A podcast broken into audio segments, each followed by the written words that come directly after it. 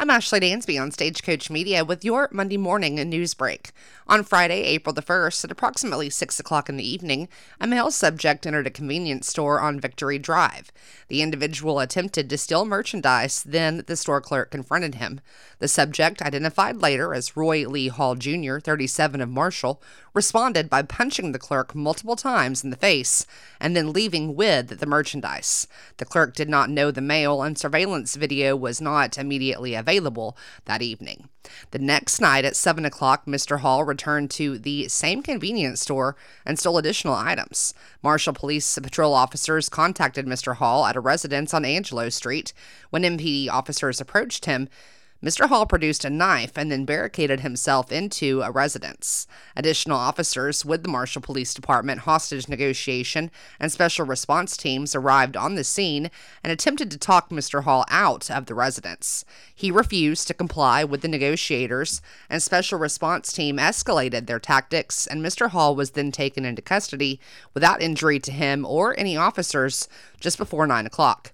He was initially charged with assault on a peace officer, resisting arrest, search or transportation with a deadly weapon, and theft of property less than $100. A warrant for robbery was obtained for Mr. Hall for the April 1st incident after a review of surveillance video confirmed that he was the suspect in that case as well. Mr. Hall remains right now in the custody of the Harrison County Jail. The Rusty Lugnuts held their second Saturday Main Street Cruise Night on Saturday evening in downtown Marshall.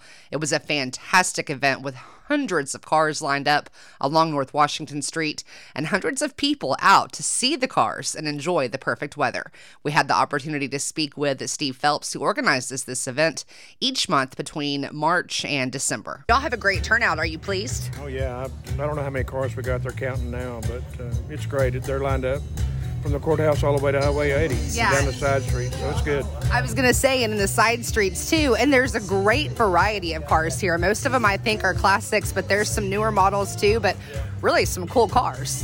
Yeah, there's some stuff uh, I haven't seen before, and I've seen a lot of the cars. Uh, there's a nice roadster over here. It's got tracks on the back of it. Now he he swaps it out from time to time, but I've never seen it like that. It's nice. Yeah. So if you do this every month from March through December, um, if somebody wants to get involved, how can they get involved in this?